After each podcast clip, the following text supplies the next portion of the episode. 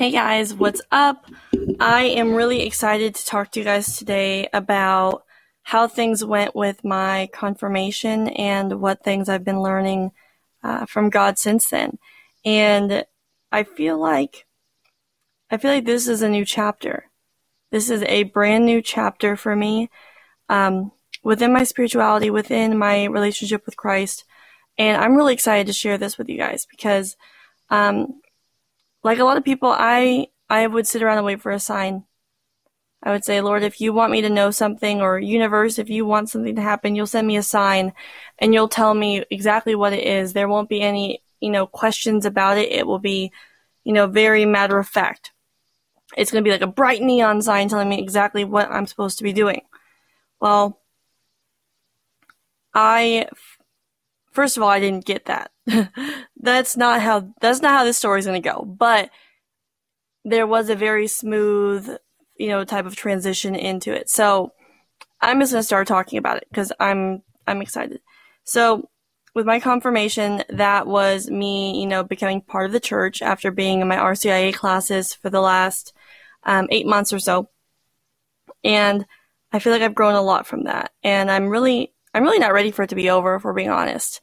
Um, at first I was like, oh my gosh, like I have to go to class like for like an hour and a half every single week for like eight months. And now I'm like, what am I going to do? Like that was like my schedule. That was my routine. Like I really enjoyed being able to have that time set aside to, to just talk about God and to learn more about Catholicism. Like that's, that's what I was, I had been doing for so long. And now I'm like, well, what am I supposed to do? So I feel like I definitely went from thinking like, oh, this is something I have to do to this is something I want to do.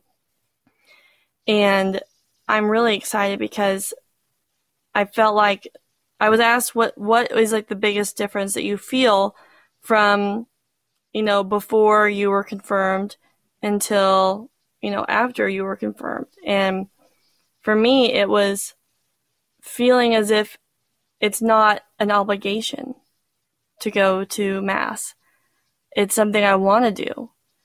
I feel like with everything going on, if you guys heard the last episode, with everything happening in my life lately, it's really important for me to lean into God and to be at church and to participate in Mass. And it's just, I don't know if you guys have ever felt like an overwhelming sense of peace or just knowing that you're right where you're supposed to be but that's how I feel. So I want to talk about the confirmation. So that happened at Easter Vigil, and if you've never been to an Easter Vigil, this is my very first one. Um, I've been to Mass. It takes about an hour, you know, every Saturday night or Sunday morning for Mass, and that's what I'm used to, right? You know, holiday, you know, services may be a little bit longer, but the Easter Vigil happens at nighttime. It started like 8:45. Like it was I was like, "Wait a minute, it starts at like bedtime?" and they're like, "Yeah." So the first difference for me was having to stay up late. Um and my mother-in-law is my sponsor for it, so she went with me. And for confirmation, you choose a confirmation name based off of a saint or, you know, another um, holy person that you either feel a connection with. Maybe you want to be more like them. Who, you know, whoever whoever you choose, that's your confirmation name. Well, I I found a couple that I was like, ooh, like I like their name, or I like their story, or I think this one's like a total, you know, like like pardon my language, a badass. But I was like, that's the type of person that like, wow, like they're so cool. And then I had gone to RCIA class the following week, and Kathy, one of um our teachers, she was like, if you guys think maybe you found the right one, go home and pray on it. And I hadn't done that yet. So I started praying on it, and the more I felt like I needed to talk about Mary. And it's like, yeah, Mary's like Jesus' mom. Like we all like heard the stories, you know, born in the manger, all that stuff. Like, but for me, it was, I want to be more like Mary. I want to be more patient. I want to be more devout. I want to be more loving. I want to be more kind. I want to be the type of mom that Mary was. And for me, I was like, okay, I prayed on it. I've completely changed my mind. I'm going with Mary. So at my confirmation, um, the other two people had been like within my class, they had not been previously baptized. So they were baptized and then they were confirmed. I was baptized as a kid. And so, um, just a regular non-denominational church. And I chose, um, to go ahead and just get confirmed through the church. And for me, I was kind of, like I said, I, nor- normally for me, I'm waiting for a sign, a smack in the forehead, um, you know, bright neon lights. And it wasn't like that. It was like a very subtle change in how I viewed things and how I felt. And another thing that that happens at you know Easter Vigil and like my confirmation was this candle. It was this really big, heavy candle, and it was blessed, and it was made out of this like fancy beeswax, and it was just amazing. And you know, they were doing a lot of liturgical readings, and they were doing a lot of singing things that I wasn't used to hearing at mass. And I was trying to pay attention, but when they lit this candle, all I could do is stare at this candle. And I, like the following week at class, um, Deacon Tom asked us, you know, what what did you take from it? And I'm like, honestly, I I tried to pay attention to what you were saying. I don't know if maybe I need to get my ADHD meds adjusted or what, but I could not pay attention to anything you were saying or singing uh, because I just kept staring at this candle. Like it was almost as if like this the light on this candle had like an aura around it, and it was just beautiful. It was almost like a like a rainbow going around it, and I couldn't stop staring at it. And he's like, that's exactly what you're supposed to do. You're not like listening to what I have to say is not important in the house of God. Like when when you are there, like that was that was the light of Jesus Christ. That was what you were supposed to be paying attention to. Like don't pay attention to me as a deacon, pay attention to, you know, the presence of God there. And I felt like that entire night I was like, man, I'm gonna mess something up. Like we did like a little rehearsal, but I'm like, you know, I'm like, there's something that I'm gonna have to like mess up. Like, I don't know. And I'm like, obviously, I thought I messed up because I, I wasn't paying attention to what he was saying. I was staring at this light, this candle. I could not stop staring at it. Um, and so whenever they told me that at class the following week, it really hit me that, you know, when I have, when I have doubted in my life previously that Jesus existed or that God was real or anything like that, all of that was put to rest. I no longer I no longer have any doubt in my mind or in my heart or in my soul or my spirit that God is real. That I am exactly where I'm supposed to be at in my life according to his plan. And that he's there for me. And I really I really feel like I have this overwhelming sense of peace. Now, I'm not saying I don't get frustrated and I don't need a chill pill, but what I'm saying is like deep down, I feel an overwhelming sense of peace. Like I can relax my shoulders all I want. and I might still have some tension in my neck, but I feel at peace in my soul. And that is what I got from my confirmation that is what I got from being able to take the sacrament um, in the Eucharist. And I was I was nervous as you know an alcoholic um, that the priest was going to dip the body into the blood of Christ and give it to me at my confirmation. And I was like, do I pull him off to the side and tell him that I have I had a drinking problem and that I don't know if this is going to trigger me? But I honestly was just like, you know what? I like I had prayed on it and I had talked to Jesus and I told him, I said, listen, I, I promise I will never drink again because one drink is going to be one too many and it will also never be just enough. And I was stuck on whether or not I would be able to take, you know, the, the body and the blood of Christ at my confirmation. And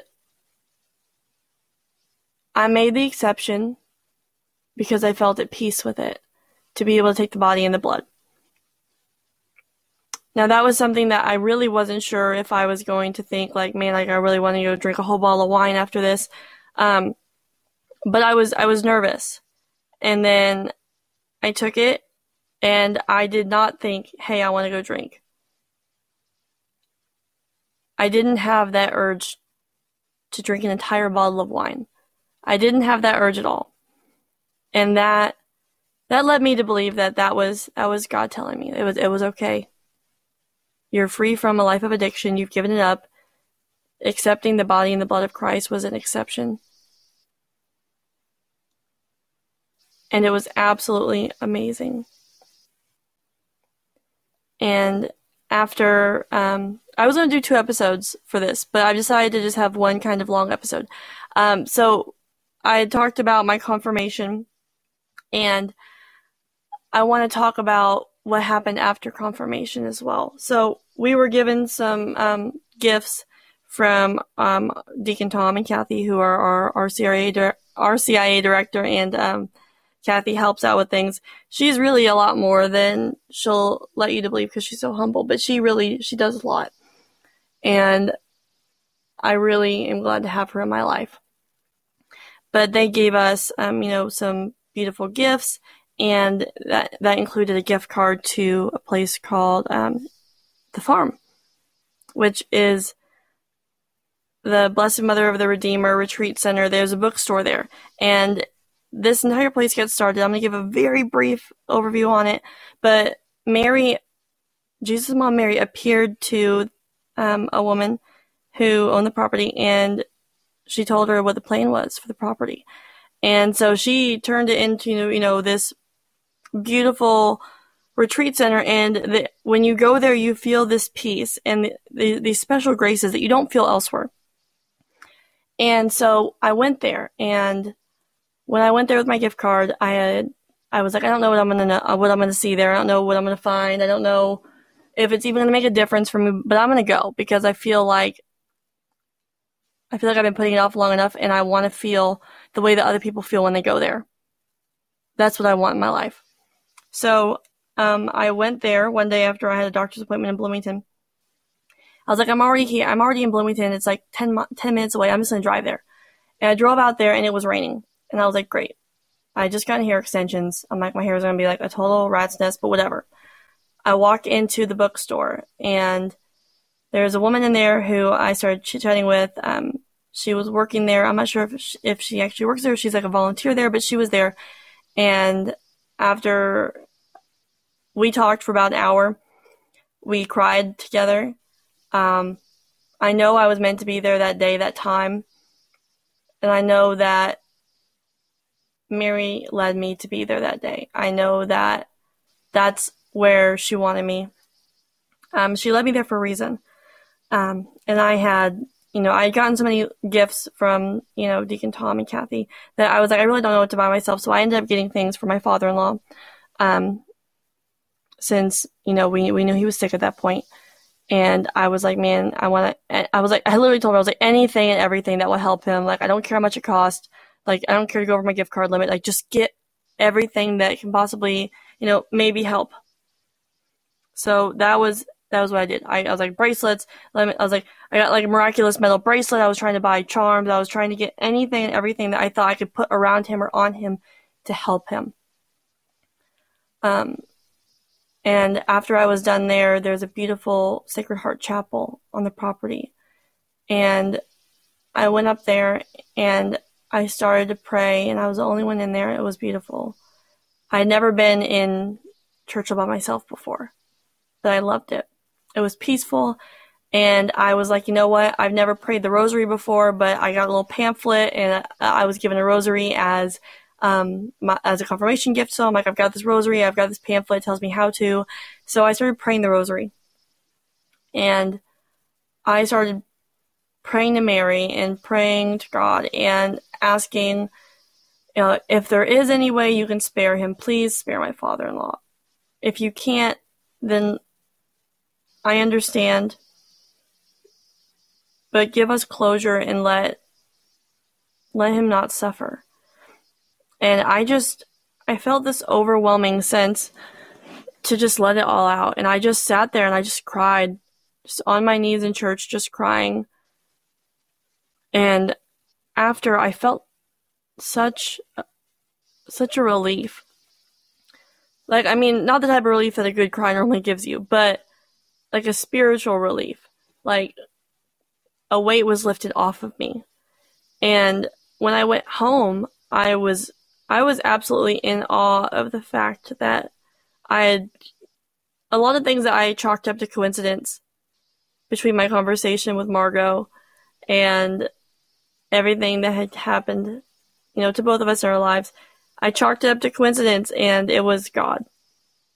These little God winks throughout my entire day, allowing me to meet people and talk to them and seeing how you know, our lives are also intertwined, even though we all seem like we're so distant. The the peace in and of itself that I felt from going to the farm. I would invite anybody and everybody to go there at least once and just be on the property and just allow yourself to just be. And doesn't matter if you're Catholic, doesn't matter, you know, what your denomination is or if you even believe in God, but maybe you feel as if you're being drawn there, I would say just go park your car there. If you want to go in the chapel, go in the chapel. There's a special feeling that you get when you are there on that property. And I kind of wish I could like bottle some of that up and bring it home with me. but until then, I'm just going to continue to make my, my trips back there. And I brought my niece recently and she's been struggling. And, you know, being a teenager and being a girl is not easy.